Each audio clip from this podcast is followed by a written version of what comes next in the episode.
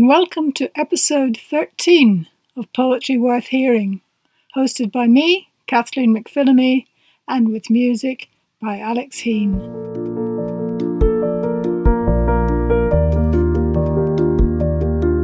In this episode, we focus on form, a very wide topic. In fact, as Mimi Khalvati says in her interview, almost as wide as poetry itself. Form can extend from traditional fixed forms to the most experimental free or open writing. This episode does not take sides, but includes contributions from across the spectrum where poets read a poem and explain the choices they have made with form.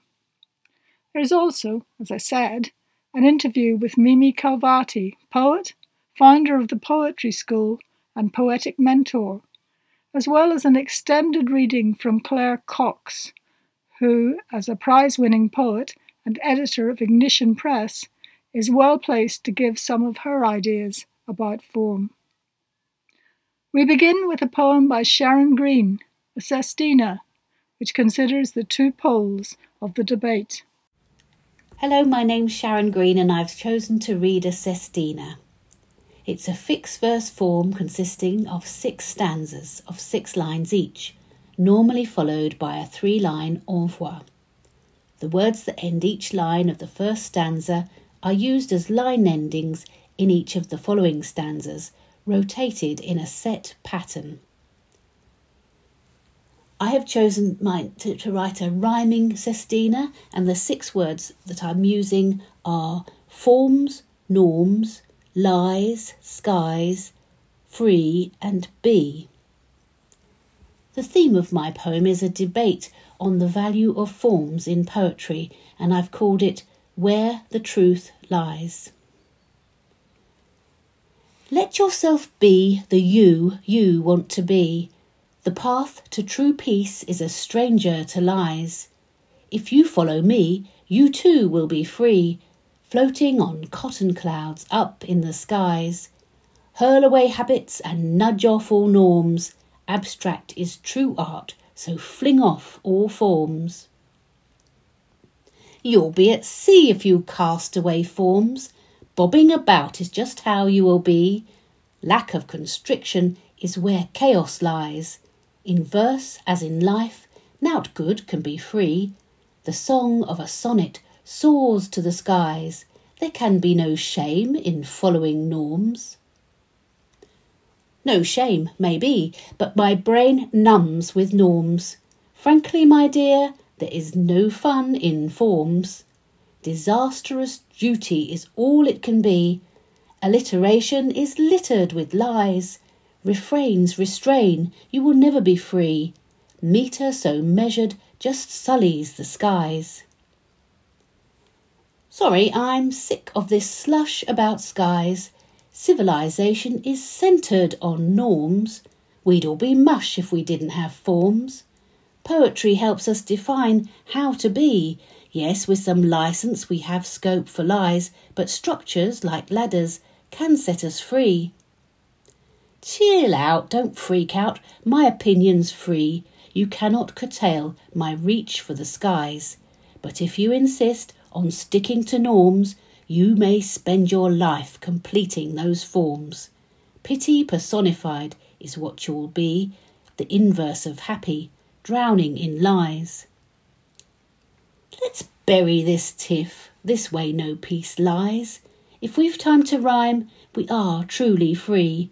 There's room for all poets under the skies, deeply devoted to challenging norms there's truth in our words, with or without forms, even though we know not what we may be.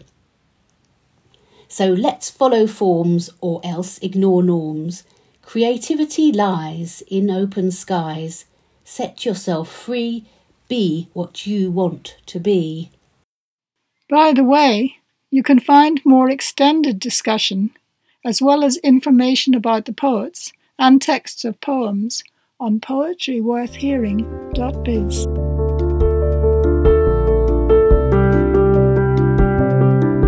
And now, Mimi Khalvati. Mimi was born in Iran, but since she was six, has lived in Britain, where she has had a long and influential career in poetry. Here she talks about earlier and later influences on her work and gives us some of her ideas about form. What started me has got, in a way, two different narratives. One is the narrative that I've always been familiar with, which I'll tell you in a minute. And the other one is a kind of narrative or tracing it back that I've only done recently and become aware of recently and realized, oh, my whole relationship with poetry goes way back to childhood. Mm. But the official version, if you like, is that I went to drama school because I wanted to be a theatre director. But then I had two small children and I was on my own as a single parent. So it was practically speaking very difficult to continue to work in the theatre. And my lovely neighbour said, Oh, well, why don't you go on a writing course at this place called Arvon and do some script writing and maybe for radio and maybe make a bit of money. And I signed up for this course at Arvon in Devon. And the course was billed as script writing slash poetry. So I arrived with a very decrepit sort of half baked script that I'd written supposedly for radio. And well, the long and the short of it is that nobody was at all interested either in the script or really in script writing. Everyone was doing poetry. And I was just told, oh, go and write some poems. So I sort of gulped and went off and wrote a poem about black and white cows that were outside my window. and I continued writing poetry on that week somehow the penny dropped and I thought, oh, this is good. Of course, it didn't answer any of my problems financially or in any other way. So at that time, I was 42, so relatively late, but maybe for women, you know, we do tend to start later. But it seemed to me to come a bit out of the blue. But I started tracing it back, and I think first I traced it back to theatre and thinking, oh, all those years of doing Shakespeare and verse drama and so on. Well, of course, that went into my blood, not least because you have to learn huge, enormous chunks of it by heart. And then going further back to, in fact, when I first came to England, probably, I was sent to the Isle of Wight when I was six. And I think within a year, I'd forgotten my first language, Farsi, and had to learn English very quickly to survive. But not only to survive, but I, I always felt I had to learn it perfectly and be really, really good in it. So no one could tell that I couldn't really speak it, kind of thing. So when I was, I think, about eight, our school, which was a boarding school for girls, used to send children off to take part in a verse speaking competition. And so we had to learn poems and go off and recite them on this big stage. But I have a very clear memory of reciting A.A. Milne, you know, Christopher Robin poem, um, the one about sand between your toes, and being bitterly disappointed that I came second and I realized, of course, that that process of it's not just learning a poem by heart and reciting it, but competing with others, reciting the very same poem, which makes you, even at that very young age, actually look at the nuances of inflection, of pace, of feeling, of volume, you know, all the qualities of verse in a way. So I had a very early, intimate, very intimate relationship, I think, with verse and of reading between the lines, which I continued in my work in theatre and my training as an actor. And I think all of this was a really good kind of groundwork, I suppose, for later writing poetry. So it didn't really come exactly out of the blue. And then um, when I was at school, my favorite thing was something called elocution. which, um, of course, I suppose they don't have nowadays. And it sounds like elocution was teaching you how to talk properly, but it wasn't really. In fact, what it actually was was drama.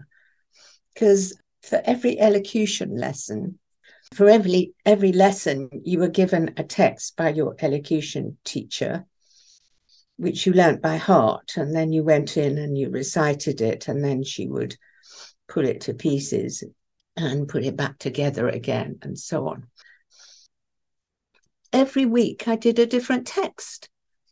And to this day, I think it influences my reading because, again, I, I was encouraged to read very closely, to be very aware of different rhythms and inflections and uh, different ways of interpreting the syntax and so on, much more so than attending to the subject matter.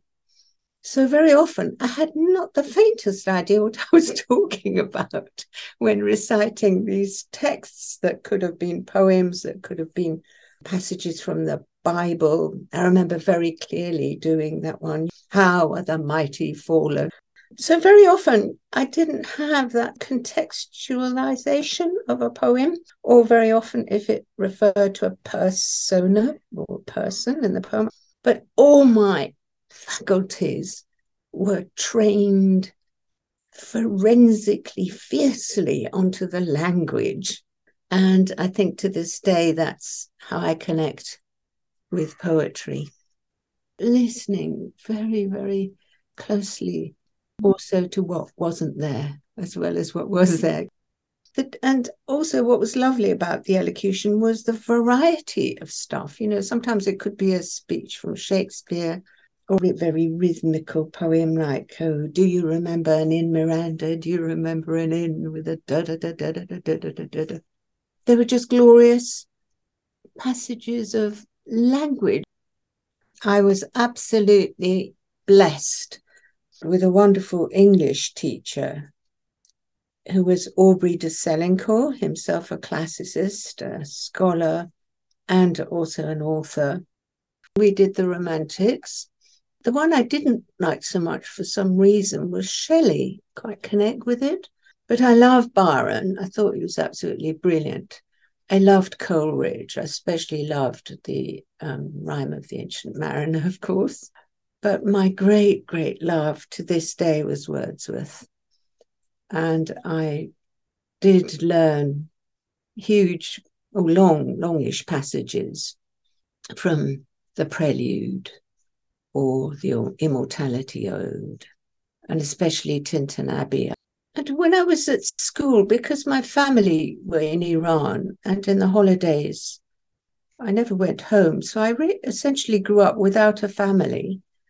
So there was a kind of loneliness that was my constant companion, not in a very miserable way, actually in quite a lyrical way, I would say, a lyrical loneliness. And so I do remember walking the long, long hill between the pine trees up to the hockey pitch and mumbling and I have felt a sense profound of something far more deeply interfused as dwelling as the light of, and it would go on in this kind of you know, sort of low rumble and murmur.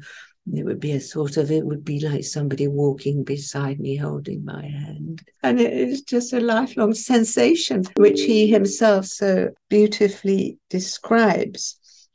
And I have owed to them in hours of weariness sensations sweet, felt in the blood and felt along the heart, and passing even into my purer mind with tranquil restoration. Feelings too of unremembered pleasure, such perhaps as may have had no trivial influence on that best portion of a good man's life, his little nameless, unremembered acts of kindness and of love. I find it hypnotic and trance like. There's very little imagery, it's just this meditative flow of thought and feeling. Felt along the heart. I love the use of that word along. You know, it's not felt in the heart. maybe why I have that sensation of somebody walking alongside me, you know, the mm-hmm. poem going alongside me in a kind of companionship. So, yes, felt in the body. I do go back to the prelude. I love um, Italian opera. I love Puccini, Verdi, and I, I love all the arias. And I always think of the prelude like a sort of Puccini opera because I only re- read what I think of as the arias. Was a long gap between school and then going to drama school, where, yes, poetry did not feature in any way until I went on that Arvon course. And I was very involved in the women's movement. And I, at that time, was actually reading the feminist poets of the 80s. But as a feminist, I suppose that was when I realized we could speak about our lives. We could speak about things that were ordinary and normal for us um, as women. Because I started writing late and being the sort of person I am, I, I feel like I have to learn stuff. So I didn't have a, any kind of sensible reading trajectory. It was completely ad hoc and random and also slightly panic stricken because there was just so much to read. But I mm-hmm. read this, that, and the other from all different kinds of poetry, both contemporary, classical, as one does in fiction. But there were poets who directly influenced me because I was looking to them to learn specific things. For example, in my second collection, um, the first one was just, you know, a usual kind of miscellany of everything you've written up to that point.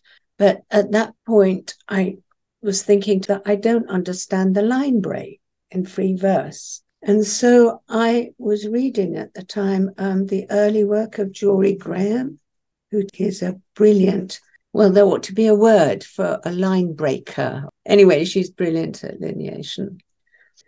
So again, I, I wasn't particularly focused on her themes or the subject matter of the poems, the beauty of the writing and and really the form and the, and the lineation of.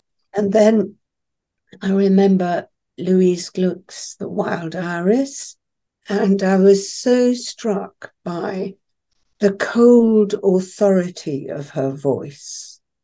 I think she quite frequently uses the imperative do this, do that, do the other, be this, be that. And I loved that. I mean, to me, that was so exciting. I, I don't know that that influenced me. I wish it had. I know that I was looking for it to influence me. I think the influence is always a kind of amalgam, and it's, mm. you know, each person has got a completely different amalgamation and also one's own I don't know, do you call them limitations? I mean, I, I think Hopkins, for example, is the most miraculous poet. But in a million years, I wouldn't be able to write like him. Quite often, what I admire most is what I know I couldn't possibly do. And of course, they're prose writers who, in some ways, have influenced me more in my thinking about writing. Probably my favorite writer of all time would be Virginia Woolf, and particularly The Waves, which is a piece of poetry almost mm. really from start to finish. But I was also influenced very much by Italo Calvino and his six memos for the millennium, and the one that was on lightness. At the time, this was pre computers. I was writing on a typewriter and I was doing something like 80 drafts and using gallons of Tipp-Ex and thinking, well, you know, I'll be 80 and dead before I produce a book at this rate. I better just get on with it. So when I read that essay on lightness, which of course implies also speed, oh, that came like a sort of Bible for me. And I think that actually did influence my writing quite a lot mm. because after that I wrote that book, Entries on Light. And of course, the title is not just the light itself, but lightness. And I completely changed my writing process And I told myself this, these are like pencil sketches.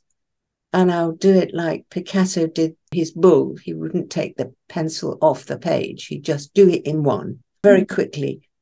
Either you got it or you didn't get it. If you didn't get it, you bin it and you do another one. And that was a learning process and probably did affect what came afterwards. And of course, people have influenced me. I'm thinking of Agha Ali, who was a Kashmiri born American poet who really introduced American poets to the canonical ghazal. And his mm-hmm. writing of the ghazal and his own ghazals, of course, I can't say influenced me, they absolutely taught me. It's almost like you can't separate form and content, but almost you can't separate form and poetry. I think on and off it becomes less or more problematic because it becomes politicized. For example, I have heard people say that the iambic pentameter is fascist.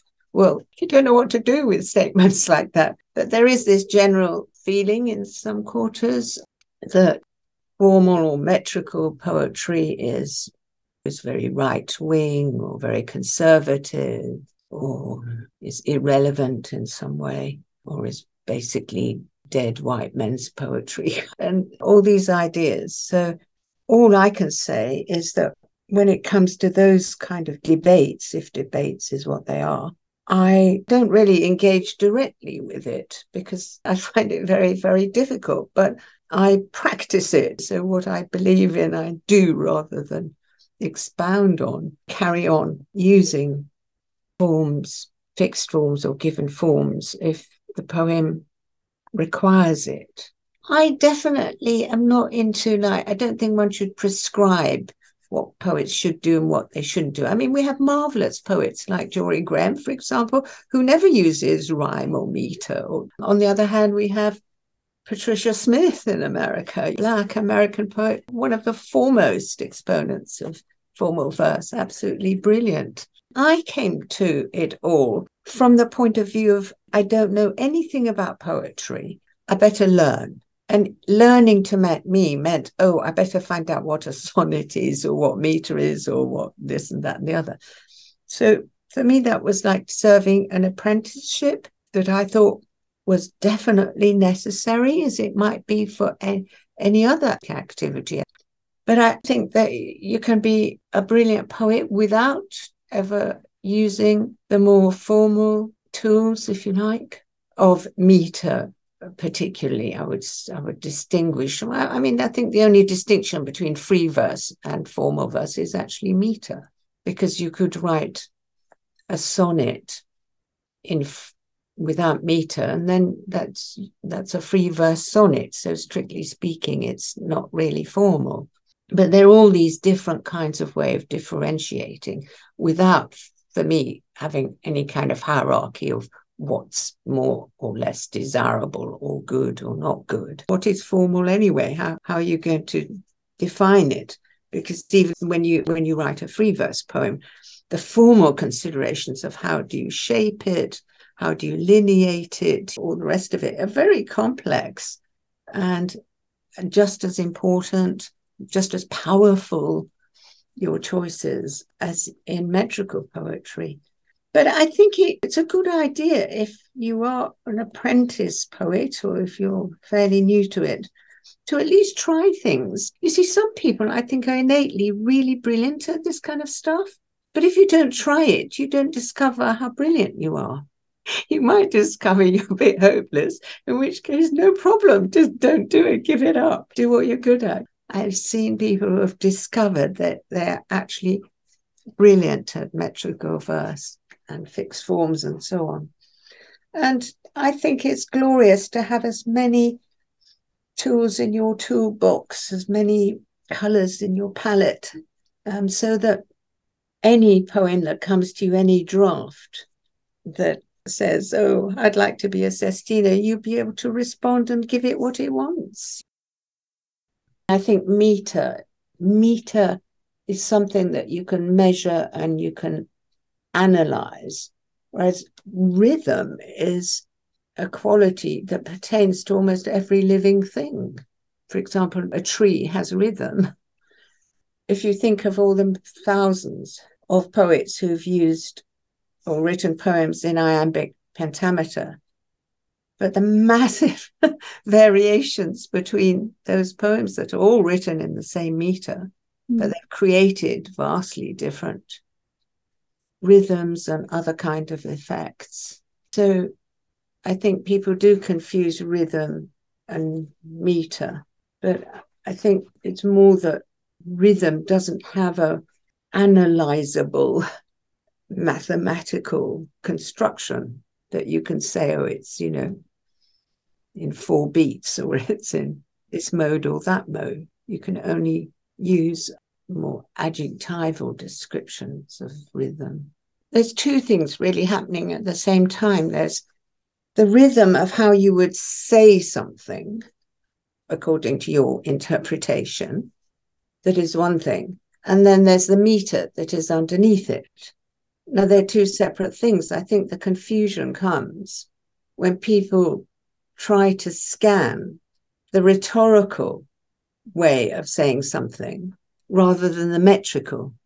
I think that's why scansion it's very helpful rather than having you know, with the signs, the symbols for the stresses to be written above the line, to have one line, to have two lines. So you have one line of which is actually very subjective, which is your own interpretation of how mm. you would say that on top. And say a line of iambic pentameter, you might only have three stresses. Shall I compare thee to a summer's day? So pair some day, 3 mm-hmm. stresses in a rhetorical scansion. It's not really even scansion. But underneath is, yeah. is there shall I compare thee to a summer's day? Form is such a big subject, isn't it? That one mm. always feels that you haven't really, well, you can't really do it justice. But I'm a firm believer that form, however you interpret it, whether it just means metrical poetry or form is also something that applies to all kinds of verse, whether it's free verse or metrical or whatever. But I believe it's on a kind of spectrum that on one end, it can be very technical, very precise, very, the considerations could be very microscopic, very tiny, very detailed, very, if you like, dry almost, mm. uh, very conscious, and at the other end, the power of formal artistry, which is magical and intuitive and exciting and freeing more than anything, because the people think of form as a constriction, whereas I think of it as a, an extra freedom. And everything as gradations in between those two extremes. So I'd like to put that on the table rather than take up a position at one single point along that vast spectrum. So many ideas to ponder. Form, rhythm, shape, structure are differently interpreted by different people. Here is part of a conversation I had with Stephen Paul Wren about the possibility of using chemical forms or structures as forms for poems. You mentioned a collaboration you'd already done, which was connected to chemical structures. Yeah, so this is Formulations that I wrote with Miranda Lynn Barnes that was published by Small Press. And all of the poems in that book are the, the construction of the poems are dictated by the chemical structure of the molecules that we're being inspired by. These are all compounds that exist in in plants, and a lot of them have therapeutic value. So we really go into detail thinking about the number of electrons, the, the number of different atoms in that molecule. And for example, we use those numbers to dictate how many stanzas, how many lines there are. And in some of those poems, we have very specific constraints, different rhymes or slant rhymes that really is.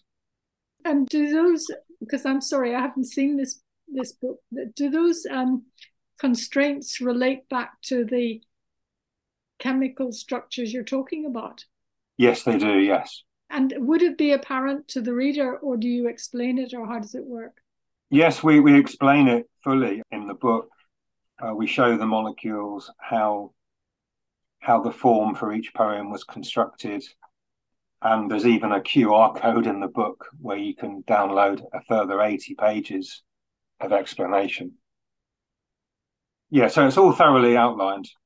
Do you need, if you're writing like this, to illustrate it? Yes, so there are there are chemical structures in the book as well. And it does help to visualize those molecules when we were mapping out the poems. You can find details of Stephen's book on poetryworthhearing.biz. The visual aspect of a poem can often be part of its form, something which is difficult to do justice to on an audio podcast. But here is Bill Jenkinson talking about a poem from his Island sequence, where each poem is accompanied by a photograph.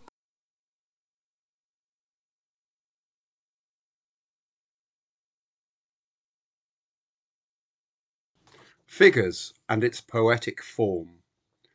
My ambition when preparing to write figures was to find a form to match the enigmatic, powerful nature of its subject, a schoolteacher and his class, photographed outside, standing on the grass in a line dressed against the stone wall. The children have no shoes. This poem is part of an ongoing cycle, a dialogue with my grandfather, who took photographs, of which this is one, on a visit to the islands of Inishkea North and Inishglora in 1902. To place the poem on paper, I decided to use the photograph album format, dominated by its rectangular frame. This says, This image is cut off from me. I know nothing of its contents beyond what I can see. Each photograph is a world in itself, black and white, stark and uncompromising, bare hillsides without trees, the cabins on Inishkea North without roads or gardens, surrounded by the sea. For me, this photograph detonates a multiple sense of loss. For my grandfather and for the islanders, they know the circle's power, in particular for the teacher and his class who have vanished. I felt the need to hold these powerful emotions in a framework, so I set out the poem rigorously in two columns to give a strong structure of vertical and horizontal lines, like a map or a mathematical proof, suggested by the composition of the photograph. To match the exposed environment of the island, I opted for a short line buffeted by white space. The islanders were self reliant and uncontainable, so the final decision was for an open form, which would instantiate their restless struggle for existence, as well as their gentleness and care for each other. Figures Cadmos sowed his victim's teeth, a crop sprang up to fight and kill. Survivors settled, made letters, set the law teacher and class, their feet repeating the horizon, children's eyes half hidden, dressed against a wall with stones like teeth. His collar, tie, and suit, a strange positioning of arms and hands, as if to hold an absent register, eyes turned along the line, the tallest child, well below his shoulder. They know the circle's power. And you can see the poem and photograph on poetryworthhearing.biz. Rachel Klein has, a bit like Stephen Paul Wren, borrowed from another discipline for her form. This poem appears on the page in the shape of a menu.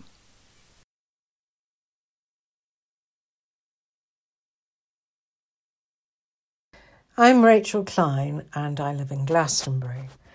And um, the poem I'm going to read was taken from my collection, which will be out in April and published by Seren. Its title is You'll Never Be Anyone Else. The poem is it's dedicated to the lifelong relationship and love between the writer Gertrude Stein and her partner Alice B. Toklas. And the facts are gleaned from a biography about their life. La cuisine de la mort. Alice wore her blue gown and slight moustache. Wherever Gertrude went, Alice was sure to go.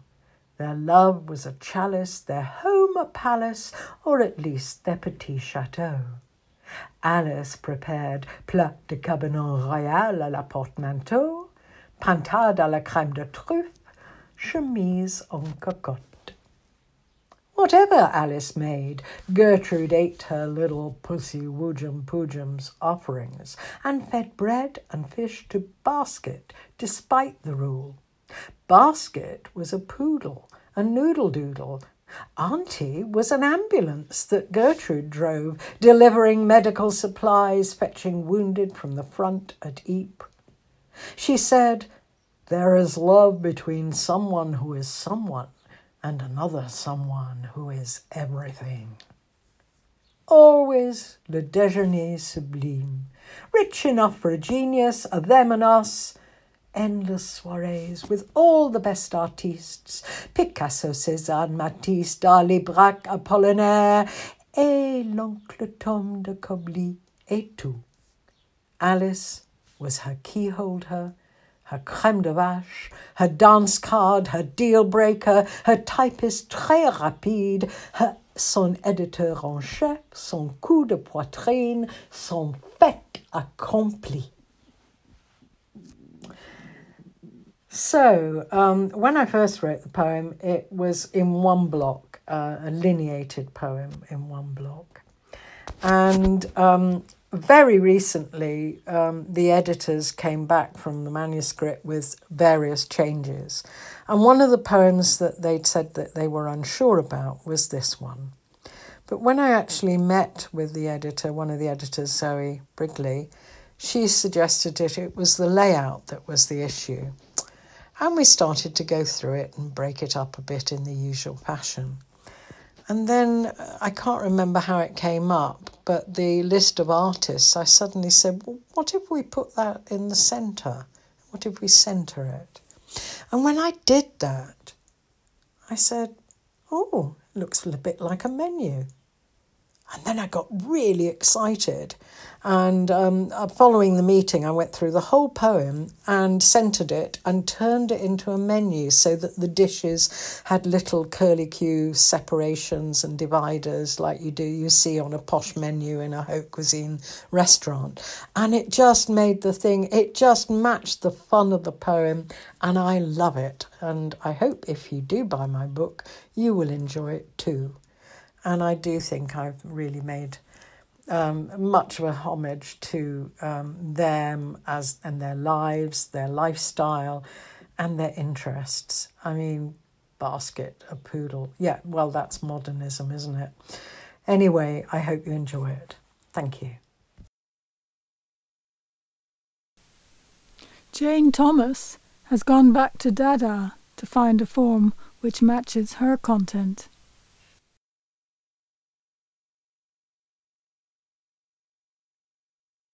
I have been working on a sequence of poems about Alzheimer's and, in particular, how the condition can make it difficult for people to put together uh, a sentence or can also play with their ability to communicate in a way that they would wish to. This led me to reading a bit about Neo Dada and, in particular, Brion Gysin. One of his poetic forms that he introduced in the 60s was the permutation poem. This is a form where you start with a short line and then you write out every possible permutation of that line. This form I thought would suit the topic I was trying to explore. My poem is called Your Permutation Poem after Auguste Deter, who was the first woman to be diagnosed with the condition of Alzheimer's. When she was diagnosed, she said to her doctor, I have lost myself. Your permutation poem. I have lost myself. Have I lost myself? I lost have myself. Lost I have myself. Have lost I myself? Lost have I myself. I have myself lost. Have I myself lost? I myself have lost. Myself I have lost. Have myself I lost. Myself have I lost. I lost myself have. Lost I myself have. I myself lost half, Myself I lost half. Lost myself I have. Myself lost I have. Have lost myself I. Lost have myself I.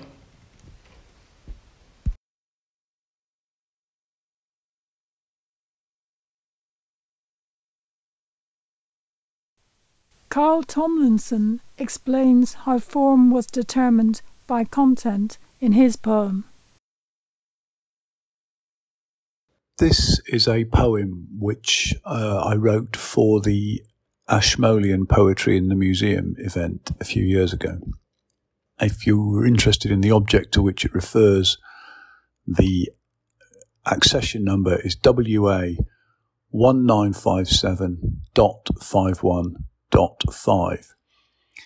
The object is a card table. It's presented in the Ashmolean folded in half, and we see four segments each of which is inlaid with 10 leaves or petals. The table was donated to the Ashmolean by Lady Beatrice Enriquez in memory of her son. And I wondered, upon reading that, why she would have given a card table in memory of her son, who I discovered was killed during the First War. Lady Beatrice Enriquez speaks to her butler one morning in late July 1915. Would you take a shilling, MacDonald, for the telegram girl at the servant's door? Then fold this table and take it away. I shan't play cards with my ladies today. The poem is, is four lines with ten syllables in each line which reflect the uh, inlay, the design of the table that I mentioned earlier. Michael Klimesh, on a slightly lighter note, also links the form of his poem to its content.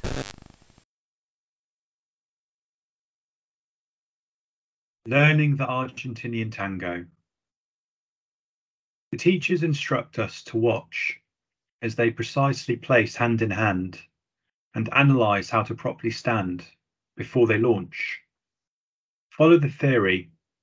Try to calculate where to land as the mind struggles how not to lose balance. But you can only find melody in a score and begin to move forward by pushing against each other more. Feeling is what opens the door to spin from axis to axis, as logic cannot tango on the floor.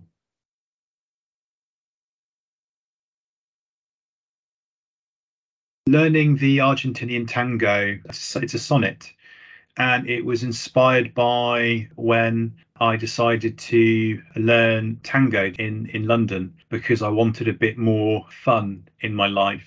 And one thing that I learned about tango is that it may be fun, but it's also a tremendous amount of work. And people who go to tango clubs in London are extremely passionate and they, they view it very much as an art form and they're very serious about it when they get into it and i thought it would be interesting to uh, write a poem uh, about the experience of learning the argentinian tango because i think there is something poetic uh, about it. And the particular form that i chose to write this poem about tango in is a sonnet. And there was just something very the subject matter of this poem naturally lent itself to the sonnet form in terms of its compression and structure. And there's a lot of technique in tango, and there's a lot of, I think, technique in a sonnet, but there's also a history of tango, a prestige to it, and a lineage almost. And and I think you could say you can say the same about sonnets as well. And in tango, tango is a lot about pivoting and about angles and changing axis and and doing loads of different things at the same time, some subtle, some not so subtle. And that type of teasing aspect of tango, I feel you, you get that in the best sonnets. So that's what I've tried to do in in this sonnet. I've tried to convey the to the reader the experience of learning the tango through a sonnet. So, a sonnet, though not what Mimi Khalvati would term a formal sonnet. So, a sonnet, though not perhaps a formal sonnet in Mimi Khalvati's terms. But isn't that something poets can do? Play around with fixed forms, as for example Paul Muldoon does over and over with the sonnet. Next, Andrew Dixon with a thoughtful discussion of his response to Louis MacNeice. Climbing the anthologies was initiated by my surprise, or maybe disappointment, the superior tone of Louis MacNeice's poem, Elegy for Minor Poets, which I came across by chance when reading other poems of his. Having given quite a lot of thought to the question why I and other people write poetry, I thought a reply to Louis MacNeice might help me clarify my own ideas and maybe speak up for other writers. But I didn't want my response to be stodgy and bad tempered, not a sort of, What's your problem, mate? but a poem with some brightness and lightness to it. The right form for the poem, short stanzas, each with the same first line, and ending with a rhyming couplet, only came to me, or probably when I was out walking, when I remembered reading how upset some poets became back in MacNeice's day when they didn't get included in one anthology or another. That thinking led to the title of the poem, and from there the poem came quite quickly.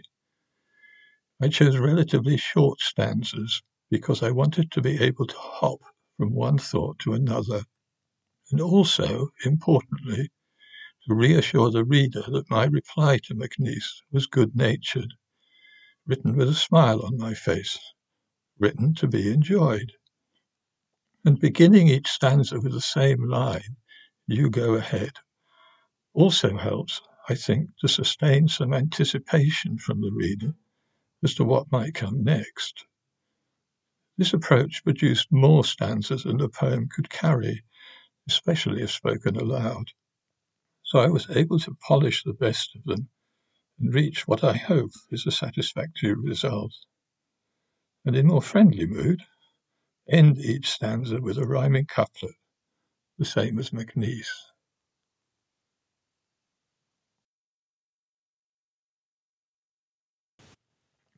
Climbing the Anthologies, a response to Elegy for Minor Poets by Louis MacNeice.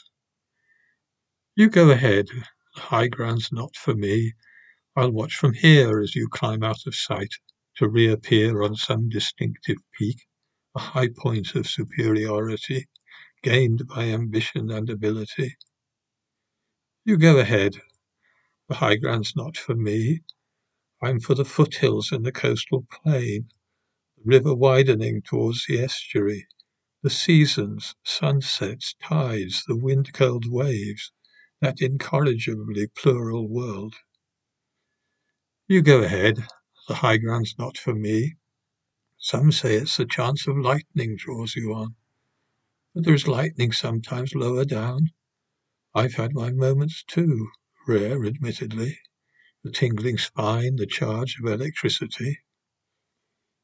You go ahead, the high ground's not for me.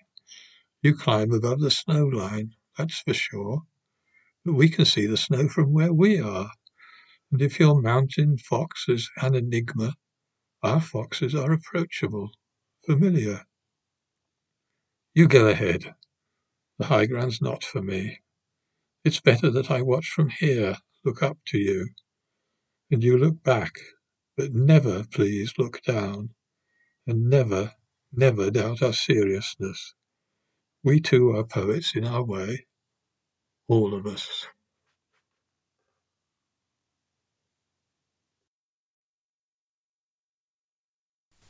And now two fixed form poems, both interestingly imported from Malaysian culture. First, Patricia Broomfield with a pantoum, followed by Kate Oldfield with the less familiar Lewuli. Why write a pantoum? The pantoum is a Malay poetry form popular in the 19th century in England and France. The poem begins and ends with the same line. The journey from start to finish uses repeating lines and allows new ones to thread in along the way. To me, it is a little like knitting with different colours of wool, and the completed poem, or garment, has a circular and somewhat comforting quality. There is music in the repetition. Each line takes on a different tone depending on where it is placed in the work. There is no prescribed length, but usually a set number of syllables, in this case eight. The rhyme scheme, even though the construction of the pantoum may not seem to be, is simple A B A B B C B C, etc. I still have to copy the pattern down at the side of my page before I write, and have an example written by a fellow poet to hand to enable me to check that I have followed the rules. It took me some time to master, if indeed I have, this form, but now I enjoy the freedom that the prescribed pattern allows. That may sound strange, but concentrating on form brings lines to mind that may surprise the poet. The story you write takes on a life of its own. The Poet's Notebook, compiled by David Stanford Burr, mentions the English poet Henry Austin Dobson, 1840 to 1921, and his humorous pantoum, In Town, which is worth looking up. This is mine, Dunking Digestives. We dunked digestives in our tea, allowed sunlight to soften smiles. To happiness this was the key. We sat upon the sun soaked tiles, allowed sunlight to soften smiles. This simple act connects us still. We sat upon the sun soaked tiles, the scent of rosemary and dill. This simple act connects us still, the memory of carefree days, the scent of rosemary and dill. It matters to preserve these ways. The memory of carefree days, sometimes silent, at times we chat. It matters to preserve these ways. You wore your yellow ribboned hat. Sometimes silent, at times we chat. To happiness this was the key. You wore your yellow ribboned hat. We dunked digestives in our tea.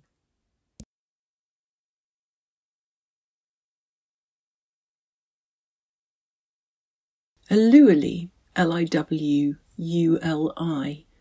is a modern Southeast Asian form of poetry with specific rules for each stanza, of which there are always three.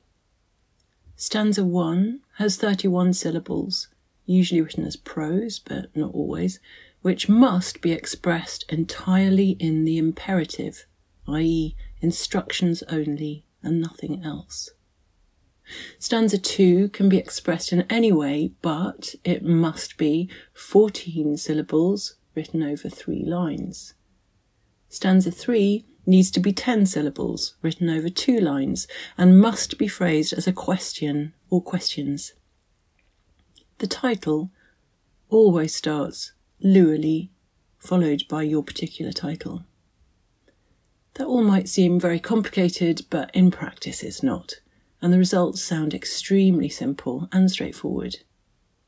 I like this form because it makes you really delve into the essentials of what you're trying to say, almost with forensic precision, and I like the strict editing process that gets you there. I really enjoy using this form in creative writing workshops, especially with young writers. You can get some wonderfully different stories in a very short amount of time. I chose the Lewley form for this poem because it reflects the very careful preparation and strategic actions that got me through that tricky social situation. As the form is so succinct, I often enjoy giving them longer titles, as in this one. Lewley, on going to a wedding alone and not getting drunk. Alternate, be wary of a negative outcome if too twinkly with the barman when alone. Surf sobriety slightly. Dancing will highlight the singular hours and the couples. Just one question then. Vodka or champagne? And finally, in this bumper edition, an extract from a reading by Claire Cox where she comments on her use of form and on form more generally.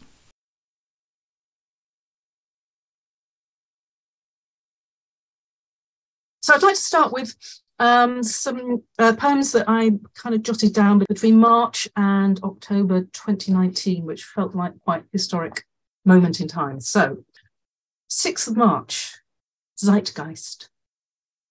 A sparrow whistles in the break between downpours. The neighbour's dog yaps unseen behind our fence, while knives go missing from kitchens and rasp their blades through strangers' spines, and the purple mouths of dog violets gape in a too hot, buzzless sky, and snarling men pack together, their sameness unassailable, Twitter feeds bristling muscle and knuckle, while the overfull water butt spills winter rain, and blackbirds drink from the black plastic guttering as hands strap explosives to a bus, and there's blood in the gutter, bright red, bright black, brighter than the movies, bright as the righteousness that fills the air and clings like static to my sleeve turned out to be an accidental sonnet, 14 lines in couplets. I did a lot of free writing for this. So, so in terms of form, things kind of emerged in the editing process. And I'm also quite conscious of how uh, a series of poems also has form. So, in the middle of this set, I serendipitously and possibly consciously, I put maybe the most emotionally charged one. Um, so it's quite dense and see, see what you think of this in terms of putting stuff together in not an over polished form. 7th August, of waiting for my sister to call. My colleague's mother died yesterday. This morning, my colleague sent me a poem about her mother's death. Death, we agreed, was a word reserved for us, the daughters of dead mothers, because our mothers had not departed, passed away, gone on to a better place, been our sad loss, whatever the cards might say, our mothers had died, and all is changed. This afternoon, my new friend and I talked for five hours, sun in her blue glass kitchen, Scottish deerhound, collarbone high, eyes of a sorcerer, eyes of a wolf, Madonna lily pollen yellowing his pelt. We talked face to face at her kitchen table, apples green and urgent on the tree outside. My brother in law lies in a Copenhagen hospital, punctured lung, left leg in a cage. He's in an induced coma. Every now and then they lighten the sedation. He mouths a few words round the bulk of the tube protruding from his spitless lips, squeezes my sister's hand, my nephew's hand. Newsfeed tells me Trump is heading to El Paso after the shootings. My new friend and I talked of that. Trump, more than the shootings, she had written a poem about the wall, showed it to me. I had nothing to offer. I had nothing to offer about the other poem I saw this morning, the one that was too true, too new. My colleague inscribed her mother's death in a poem and sent it to me. Her icon is a gold crest. So that was the kind of chunky emotional heart. So maybe a sense of how form sits within a larger scheme of things. And also, as all of you know, form sits on the page. White is our friend. So that the this kind of wispy followed, maybe as a bit of a breather. Um, Brazil was in flames at the time, so I, uh, so I wrote about that. 21st August of cauterized tear ducts. Brazil is burning. Smoke over Sao Paulo, smoke seen from satellites. I used to be called Captain Chainsaw, now I am Nero. A woman, headdress of feathers, disked like the sun, points to the blazing hillside. She weeps, screams out in Pasacho. She wants the media to see the destruction of her reservation, the flames that riot orange across the twilight. Here, daylilies flare orange as summer slides into autumn.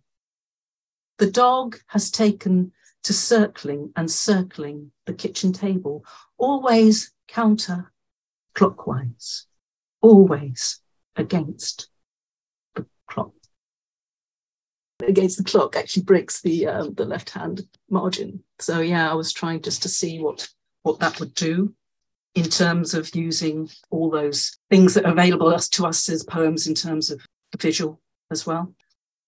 This is about the sea, was prompted by a voyage I did. So again, a slightly open form, less constrained, seasick.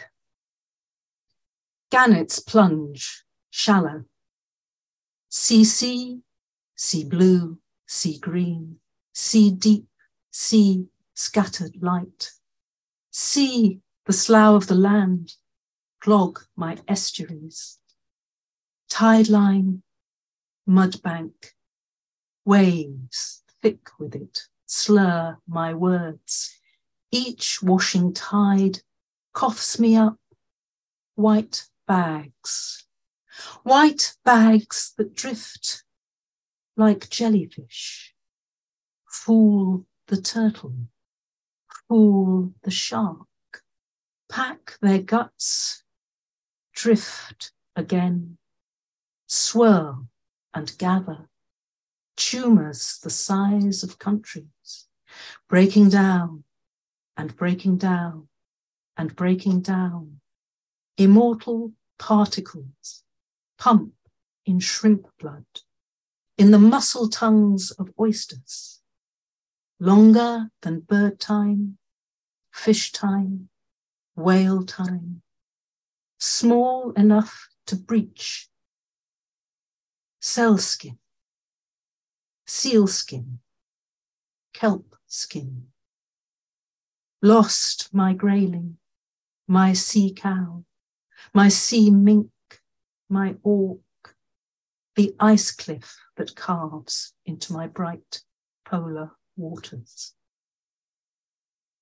So I think with all these, it's kind of how does form work for against the emotional progress and, and that's an infinitely exciting thing for us to play with. Uh, so I've got a rare example of where I used an existing form consciously to see what happened. And again, again, I'm kind of interested in the in the crash between the domestic and the exterior, between emotion and the external world and all that kind of stuff. So this this is a pantoum, which I'm sure you're all familiar with, but just to recap, according to my Poetry Foundation webpage, uh, is an ama- a Malaysian form that has been adapted by French poets. It's quatrains, and the second and fourth lines are repeated as the first and third lines of the next stanza. So it's a chippy choppy kind of one. And the final stanza has a repeat of the first and fourth lines. So I was interested in that because I'm I'm interested in, in uh, unstable situations, instability. I this seemed to be an interesting poem to to see what happened. Aftershocks, forgetfulness. It's only par- partial the collapse this time. Our kettle and cupboards are soft with dust. we've grown accustomed to living with. Your breath once warmed my sleeping neck. The kettle and cupboards are soft with dust, mounds of chipped crockery and slumped mud. Your breath once warmed my sleeping neck. Ferns sprout from stone. I sew up curtains. Mounds of chipped crockery and slumped mud. All the other beds on the long ward were empty. Ferns sprout from stone. I sew up curtains. Her tiny earlobes were shaped like yours. All the other beds on the long ward were empty. Our window frames are discoloured by rain.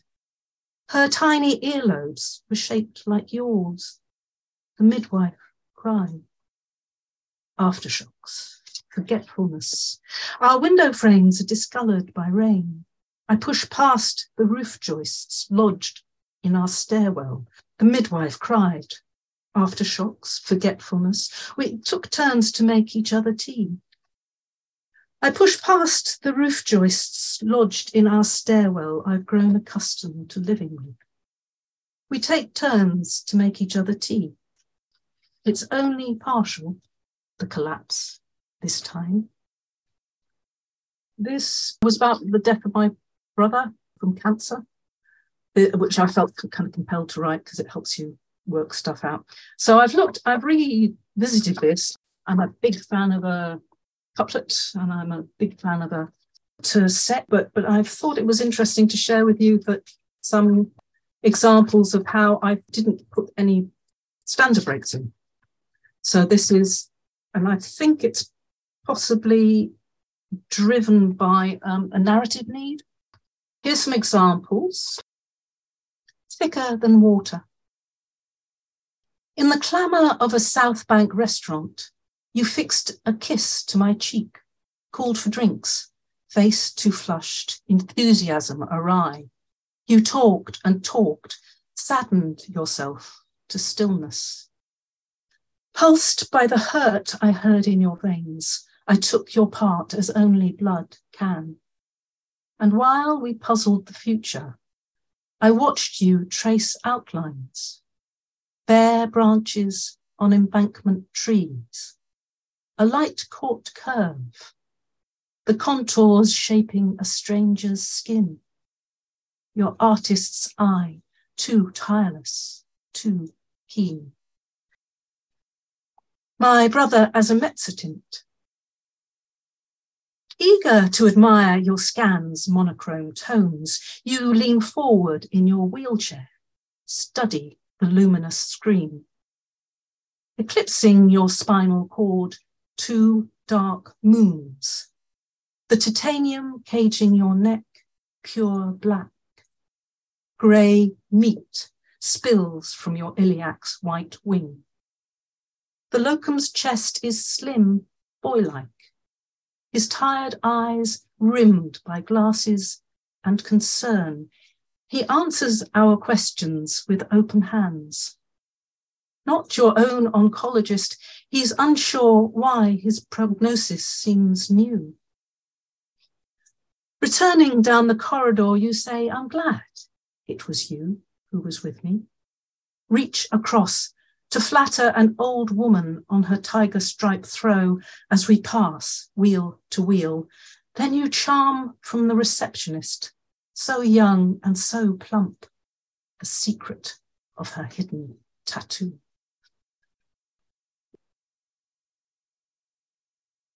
Treatment. We'll only scan your dorsal spine today, a bleep 206 for the Macmillan nurse. Uh, it's the spine causing your symptoms. Take slow release morphine, top up with Oromorph to help with the pain. A bleep 206. Siobhan will wheel you from cubicle to scanner. There'll be a chair. Monica will do the CT scan today. We'll tattoo your front, not your back. Bleep, cubicle, 206. L2 and L3 are more involved with the disease. In the slow release short term, we'll sequence three areas for treatment. The side effects will be the same vomiting and diarrhea. In the short term, oromorph top up with pain. It's urgent palliative. In the short term, a doctor will look at the data, decide side effects, vomiting, palliative, cubicle, urgent. We can only scan your dorsal spine today.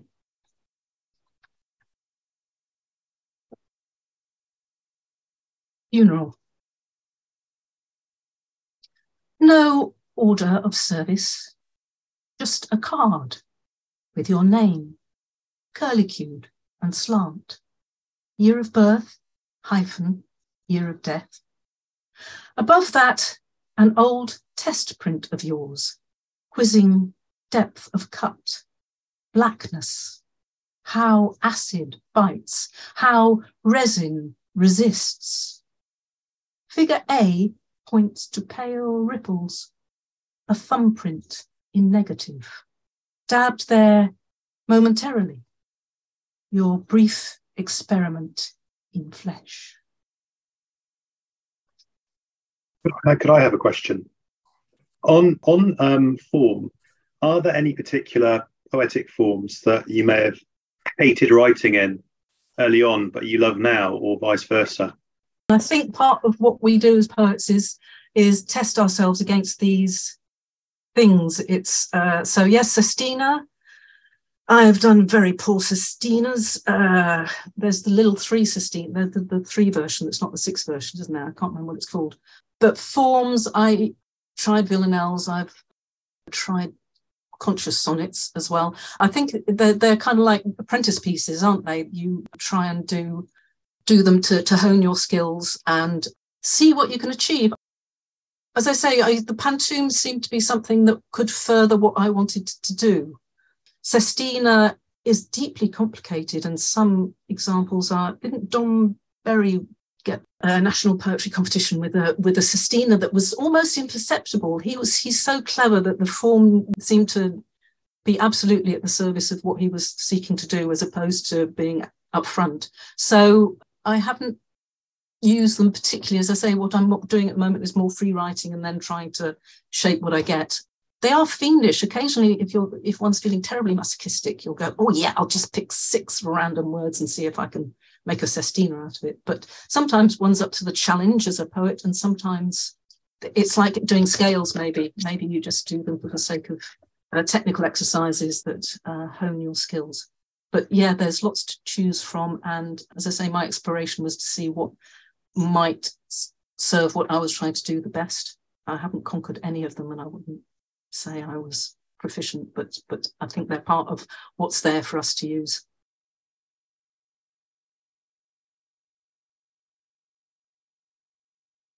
That's more than enough for this episode. Thank you to all the contributors. More information can be found on poetryworthhearing.biz. I hope you've enjoyed listening.